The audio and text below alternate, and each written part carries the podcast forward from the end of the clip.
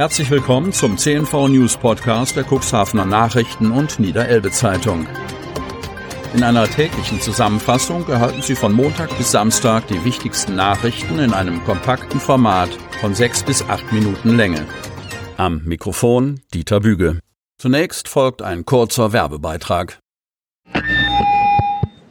You are my, you are my hero. Mega, Wahnsinn, unfassbar. Äh, Dieter? Das findest du gut? Nee, nicht die Super Null. Das super Angebot hier ist doch mega. Das Xiaomi 11 Lite 5G New Edition ab nur einem Euro von Mobilcom Debitel. Mega smart mit gratis Handstaubsauger. Jetzt sichern auf freenetdigital.de. Dienstag, 5. Oktober 2021. Corona im Kreis Cuxhaven. Der südliche Teil wird zum Sorgenkind. Kreis Cuxhaven. Der Landkreis Cuxhaven meldet über das Wochenende insgesamt 38 Neuinfektionen mit dem Coronavirus. Die Inzidenz ist im Vergleich zu Freitag aber um zwei Punkte gesunken. Vor allem der Süden des Landkreises macht der Verwaltung Sorgen. 16 Neuinfektionen mit dem Coronavirus sind im Landkreis Cuxhaven am Sonnabend, 22 am Sonntag gemeldet worden, wie die Kreisverwaltung am Montag mitteilte. Insgesamt gab es über 38 Neuinfektionen mit dem Coronavirus im Landkreis Cuxhaven. Diese verteilen sich auf die Stadt Geestland 17, die Gemeinde Schiffdorf 9, die Gemeinde Wurster Nordseeküste 6, die Stadt Cuxhaven 3 und die Gemeinden Beverstedt, Hemmoor und Lockstedt je eine.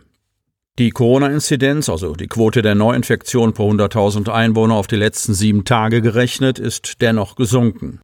Von 63,9 am Freitag auf 61,9 am Montag.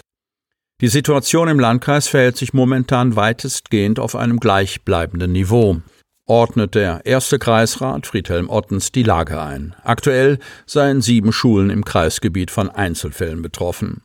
Die Kolleginnen und Kollegen der Kontaktnachverfolgung sind damit beschäftigt, die zu den bereits im Südkreis des Landkreises bestehenden Clustern neu hinzugekommene Fälle abzuarbeiten. Die Hauptarbeit liegt allerdings nach wie vor bei den diffus auftretenden Einzelfällen, auch hier schwerpunktmäßig im Südkreis des Landkreises, so Ottens.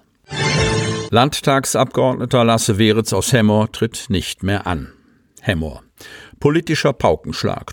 Der Hemmorer CDU-Landtagsabgeordnete Lasse Weritz tritt nach Informationen der Niederelbe Zeitung und der Cuxhavener Nachrichten im kommenden Jahr nicht erneut als Kandidat für seinen Wahlkreis an, der die Samtgemeinden Hemmoor und Börde-Lamstedt, die Einheitsgemeinde Wurster Nordseeküste, die Stadt Geestland und die Gemeinde Schiffdorf umfasst. Weritz bestätigte am Montag auf Anfrage diese Informationen und nannte dafür persönliche Gründe.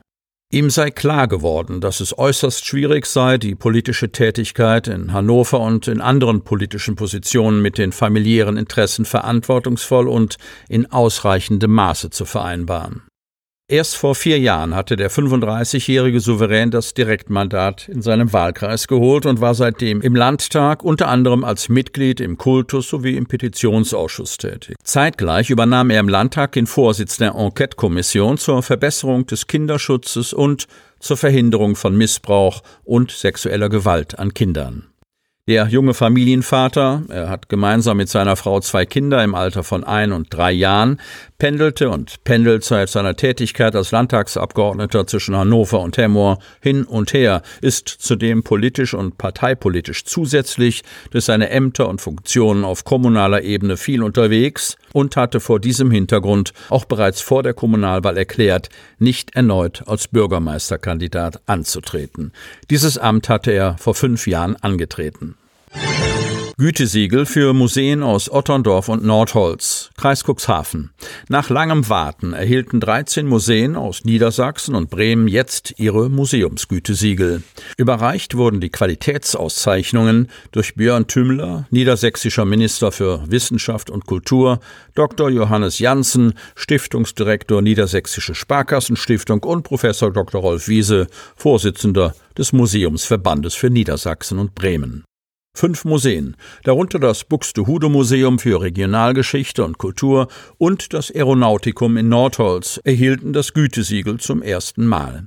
Ihr bereits verliehenes Gütesiegel erneuern konnten sechs Museen, darunter auch das Kranichhaus Museum in Otterndorf. Das Deutsche Luftschiff- und Marinefliegermuseum Nordholz Aeronautikum nahm 2010 an der damaligen Museumsregistrierung teil und wurde zunächst vorläufig zertifiziert. Nun konnte das Haus mit dem Museumsgütesiegel ausgezeichnet werden. Die Kommission stellte fest, dass die 2010 formulierten Empfehlungen unter anderem in den Bereichen Marketing und Sammlungspflege konsequent umgesetzt wurden. Das Aeronautikum überzeugte sie mit seiner ich zitiere, attraktiven Dauerausstellung und guter Vermittlungsarbeit. Zitat Ende. Durch eine Kooperation mit der Bundesmarine konnte die Grundfinanzierung des Museums verbessert werden. Das Kranichhausmuseum des Landes Hadeln in Otterndorf erhielt 2013 zum ersten Mal diese Auszeichnung. Die Kommission wurde überzeugt, ich zitiere, durch die hervorragende Arbeit des kleinen Museumsteams. Zitat Ende. Die eingereichten Konzepte seien von hoher Qualität und der Dokumentations- und Forschungsstand sei sehr gut.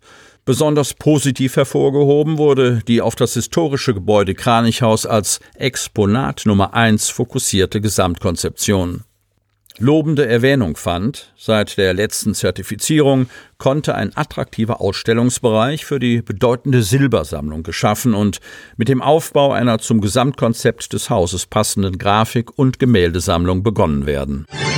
Mobile Impfteams im Kreis Cuxhaven sollen bald kommen. Während 39 Kommunen in Niedersachsen bereits mit dem mobilen Impfteams, kurz MIT, unterwegs sind, scheint die Impfkampagne derweil im Kreis Cuxhaven stillzustehen.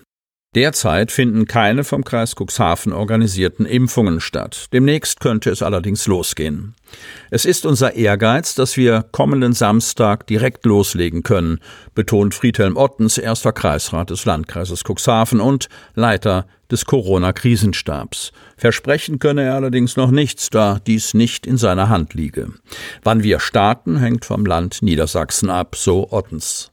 Grundsätzlich seien die Impfteams einsatzbereit und stünden in den Startlöchern. Derzeit wartet der Landkreis Cuxhaven auf die IT-Versorgung vom Land. Dazu gehören Laptops mit einer speziellen neuen Software, die für alle Beteiligten einer Schulung bedarf und unter anderem für die Einträge in die Impfpässe notwendig ist. Diese werden vom Land gestellt, fährt Ottens fort. Außerdem sei noch unklar, welche Apotheken den Impfstoff liefern. Auf eine entsprechende Liste werde noch gewartet. Wir sollen 200 Impfungen pro Tag durchführen können, so Ottens. Welcher Impfstoff durch die Apotheken geliefert werde, richtet sich nach der Nachfrage vor Ort. Der Kreisrat betont, wenn wir absehen können, dass das mehr werden kann. Auch bei der Wahl des Impfstoffs werde individuell nach Impfling entschieden. Drittimpfungen werden wir voraussichtlich mit dem mRNA-Impfstoff durchführen, berichtet Ottens. Wisse das mobile Team allerdings, dass an einem Ort hauptsächlich Erstimpfungen gefragt sind, werde es jeden Impfstoff mitnehmen. Sie möchten noch tiefer in die Themen aus Ihrer Region eintauchen? In unserem CNV-Themen-Podcast auf Tauchgang gibt's alle 14 Tage per Interview interessante Personen, emotionale Stories und bemerkenswerte Projekte aus dem Landkreis Cuxhaven direkt auf die Ohren. Damit Sie ab sofort keine Podcast-Folge mehr verpassen, benötigen Sie lediglich einen sogenannten Podcatcher. Auf den meisten Smartphones ist dieser bereits vorhanden. Falls nicht, dann suchen Sie ganz einfach in Ihrem App Store nach einem kostenlosen Podcatcher wie zum Beispiel Spotify, Apple Podcast oder AntennaPod. Selbstverständlich können Sie unsere Podcast-Folgen auch direkt über unsere Website unter cnv-medien.de slash podcast anhören. Die hörten den Podcast der CNV Medien, Redaktionsleitung Ulrich Rode und Christoph Käfer. Produktion Rocket Audio Production.